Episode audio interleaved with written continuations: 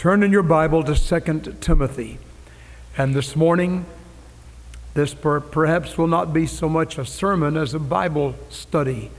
I want us to look into 2 Timothy and see the golden nuggets that are for us. And I hope you will mark your Bible, make your Bible your own personal Bible. Sometimes we need to have two or three Bibles, one that you don't mark if you don't believe in marking your Bible, but then get a Bible that you can mark like you mark in your textbooks at school and so on. The theme of the message today is found in the verses that Seth Williford read to us a little while ago, beginning in 2 Timothy chapter 2, verse 1. Thou therefore, my son, be strong in the grace that is in Christ Jesus. And the things that thou hast heard from me among many witnesses, the same commit thou to faithful men, who shall be able to teach others also.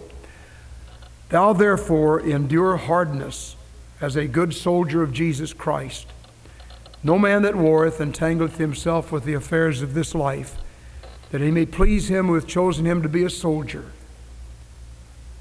Study to show thyself approved unto God, a workman that needeth not to be ashamed, rightly dividing the word of truth. That last verse in itself would be a tremendous theme, and especially as young people are going back to elementary and junior high and senior high and to college and to graduate school. Study to show thyself approved. That's a wonderful theme and would be a good theme for us to use all year long. If we're going to school this fall, let's study to show ourselves approved. I believe everybody can make the best grades that he individually is capable of. The reason we do not do it is because we do not study to do it. That phrase, study to show thyself approved, doesn't just mean pore over the books, it means get your mental attitude in such a condition that that's your goal. You study to get this done, you plan to get this done. Now, Paul, the great apostle, was nearing the end of his ministry. This second letter to Timothy is the most personal of all of his epistles. You remember that Paul wrote Romans, 1st, 2nd Corinthians, Galatians, Ephesians, Philippians, Colossians, 1st, 2nd Thessalonians, 1st, 2nd Timothy, Titus, Philemon, and maybe Hebrews. He wrote 13 epistles. Volume wise, as far as the number of books or letters, Paul wrote more of the New Testament than anybody. John wrote five books, Paul wrote 13. But when you come to 2 Timothy, you notice a little difference. He is on his way home. He has just a few days left. This great apostle who has been all over the then known world preaching the gospel and tearing down barriers and building gospel beachheads in every continent, every island and every land that was then known to man. He is now about to go home. You remember he was saved on the Damascus Road. A light shone down, and Saul, who had been the great persecutor, heard the voice of Jesus Saul, Saul, why do you persecute me? And he said, Who are you, sir? And the voice said, I am Jesus, whom thou persecutest. It is hard for thee to kick against the pricks. And in Acts chapter 9, verse 6, Paul sold out to Jesus Christ when he said, Lord, recognizing Jesus as Lord, Lord, what wilt thou have me to do? And in that moment, he yielded his heart. He yielded that great mental prowess that he had he put it all on the altar. In my judgment, Saul was the Aristotle, the Socrates, the Demosthenes of his age. Had he not been a Christian, had he not been converted to Christ, The world would probably hear of him like we hear of Aristotle or Socrates or the other philosophers. Saul was a brilliant mind. I'm so glad he was captivated by Christ and played on the team of Jesus. And when he said, Lord, what wilt thou have me to do? he meant it. It was as if he were singing, I won't turn back. I won't turn back. If none go with me, I still will follow. Today we have people who make commitments, we make professions, we say we yield to the will of God, and then every once in a while we take it all back and we go a different route and we get all involved in entertainment. We get all involved in the things of the world and it clouds out that spiritual focus of our eyes and our mind and our heart. That never happened to Paul. When he yielded to the Lord, that man who had been a profane, blame, blasphemous man became the great soldier of the cross. And now it's all in the past. And he's writing to Timothy. He's in a prison in Rome. It is at the end of Nero's rule. You remember that Nero is the man who set fire to Rome and then blamed it on the Christians. And it is thought by most Bible students that Paul died at the hands of the Emperor Nero.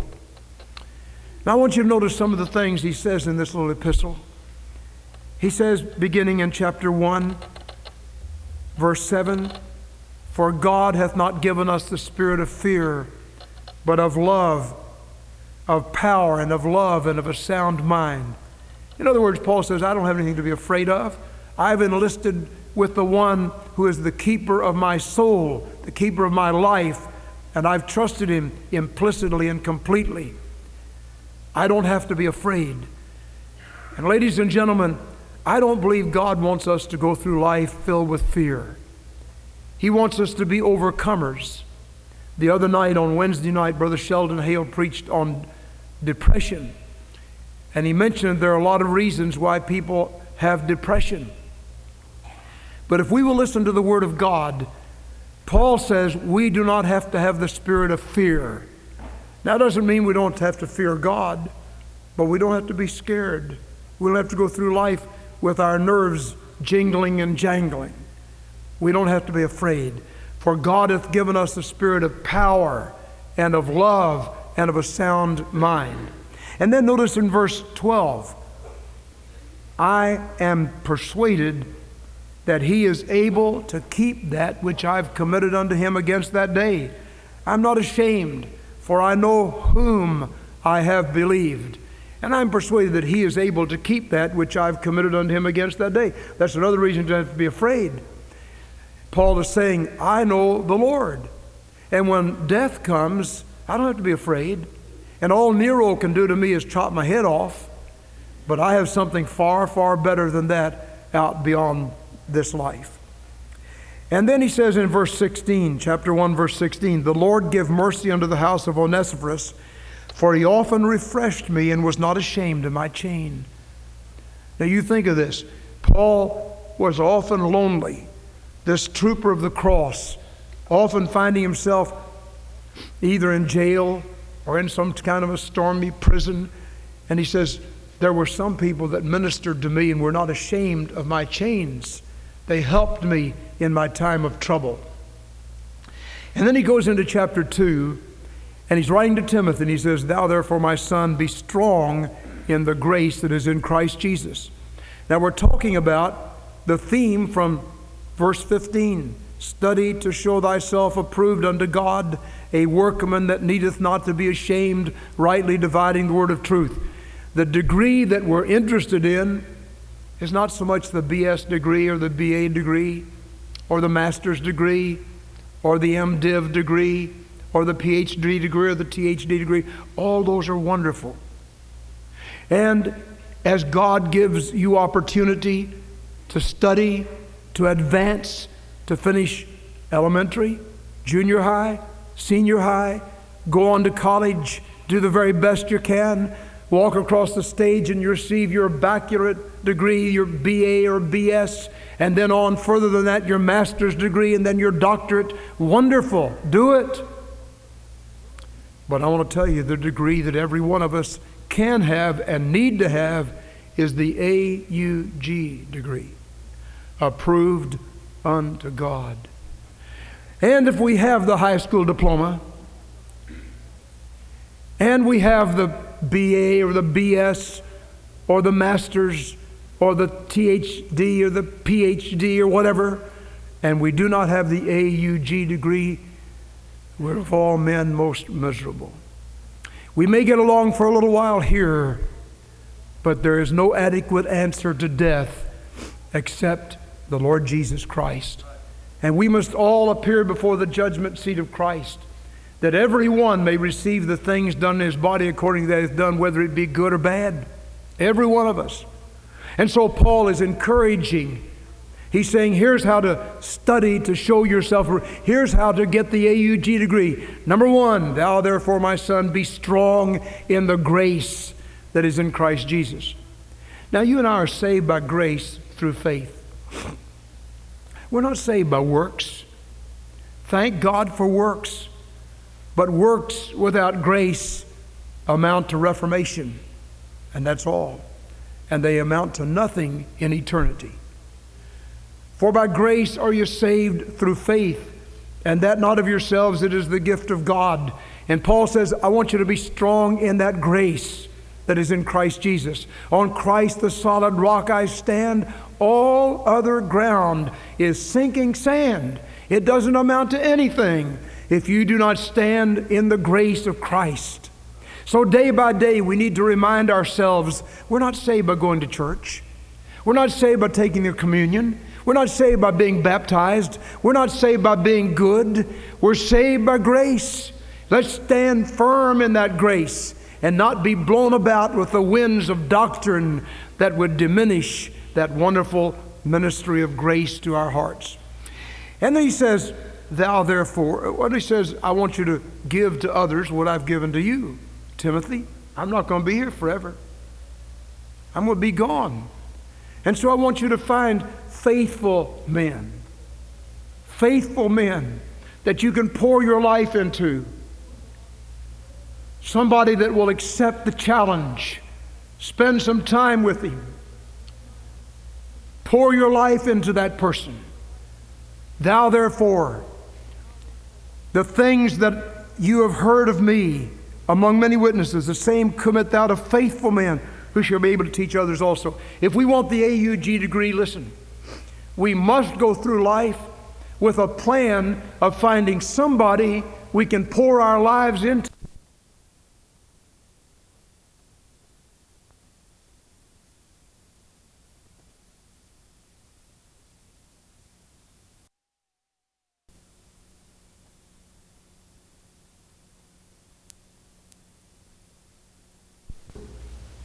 Many of you, as parents, have poured your lives into your children. God bless you. Do it, keep at it. Everyone who is a Christian needs to find somebody that he can pour his life into. The things that we have received from God, give them on to the next generation so that they too can pass that on to the next generation. Did you know that Christianity would die in one generation if it's not passed on. You just think of this. All of us in this auditorium and all within the sound of my voice today, you know how we heard about Jesus? You know how we got saved? You know how we got converted? You know how we enjoy singing the songs of Zion? The apostles heard it from Jesus. And Jesus said, You go into all the world and make disciples of all the nations.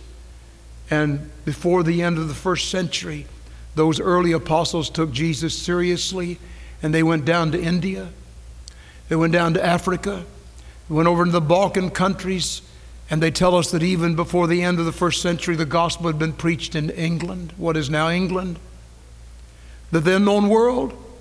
Paul went on three missionary journeys, and while he was in prison, he said, I want to go again. And tradition says God arranged it so he could get out of that prison, not this one he's in now in 2 Timothy, but earlier prison. And he got out and went to Spain and told the gospel there. So the gospel came to us from faithful men. And Paul is saying, Timothy, you find some other faithful people and give them that same thing I've given to you. Pass it on. Pass it on. If you want the AUG degree, there must be something inside of you that says, I'm going to pass on to the next people the torch of Christ. That's the reason every one of us needs to be soul winners. We need to be concerned about the eternal destiny of people. Yesterday, some of our students went up on Western's campus and gave out scores and scores of invitations and announcements about Jesus and about this church and inviting folks. That's the way to do it. Through the years, there's been a concerted effort on the part of some of our, our leaders, like Lonnie Mattingly and Ed Snyder, and others who have taken up the torch of spiritual leadership. Some of them have gone from us. And they led our young people to knock on every door in the city of Bowling Green. We've done that three times. That's not very many in all these years, but at least three times. We need to do it again. Pass that message on to others. And then he says, Thou therefore endure hardness as a good soldier of Jesus Christ. God never promised that it would be an easy street or an easy road. We're involved with one who spoke about death, who spoke about a cross. He said, Take up your cross and follow me. He that loves his mother or father or husband or wife more than me is not worthy of me. And he says, If you take up the plow and look backward, you're not worthy of me. You need to go on. We're talking about getting the AUG degree. Thou therefore endure hardness. No man that warreth involves himself or entangles himself in the affairs of this life so that he may please him who hath chosen him to be a soldier. One day, a man came to Jesus and said, Jesus, I want to follow you, but I want to go home and bury my dad first. Now, if you read it carefully, you notice his dad isn't even dead yet. Jesus is not telling the man you can't go to your dad's funeral. But Jesus said, Let the dead bury their dead. You come and follow me. What was he saying? He was saying in another way, He that loves mother or father more than me is not worthy of me. I want to tell you, we're talking about discipleship. We're talking about getting the AUG degree. We're talking about pleasing God with our lives so that when we come to the end of the way and we look back, we don't have any regrets. Now, Paul was saying, and I've got to hurry along. He was saying all of this in light of what he was going to say in chapter 4. He said, uh, Timothy, preach the word. Be instant in season, out of season, reprove, rebuke, exhort with all long suffering and doctrine. Time will come when men will not endure sound doctrine, heap to themselves itch, teachers having itching ears, and so on. And then he gives this estimate of his own life. He said, I have fought a good fight. I have finished my course. I've kept the faith. Henceforth, there is laid up for me a crown of righteousness, which the Lord, the righteous judge, shall give to me at that day, and not to me only, but unto all them that love his appearing. And then he goes into some sad things. He says, Demas, my associate for a long time, has forsaken me, having loved this present world, and has departed unto Thessalonica. The closest people Paul had sometimes turned away and turned back, which is a severe warning to us. We have not reached the home stretch until we get to the home stretch. There's no victory until we get there. Dr. Lee used to pray, Lord, keep me from being a bitter old man. He preached in this pulpit when he was 90. He kept on going until God took him. I want to submit to you it's not just how you start, it's how you finish the race. We used to, I used to be in, in charge of the RAs the royal ambassadors in the region. And we had regional meetings of RA chapters up at Camp Joy. And I remember time after time after time, we'd get those boys and they'd uh, line up around the swimming pool, getting ready to swim. And there was one big guy who was a show off. I hate to say that. He was a fine young man, but he really was a show off. And he got on the spring, on the, on the, uh, the board, you know, what do you call it? Diving board. I couldn't think. I had a mental blank. He got on the diving board and he said, Everybody watch me. And he made a big, big splash and he went down. Boy, it was really something to see. He Turned two or three somersaults as he went down. And we waited and we waited and we waited. He didn't come up. Had to send a lifeguard down after him. And finally, they dragged him out. Now, he made a big splash to begin with, but he didn't come out so well. A lot of people make big splashes to begin with. It's not how you start, as important as that is, it's how you finish. And that's what Paul is talking to Timothy about. He says, Timothy, my time is almost over. And here's what I've done to get the AUG degree I've fought a good fight.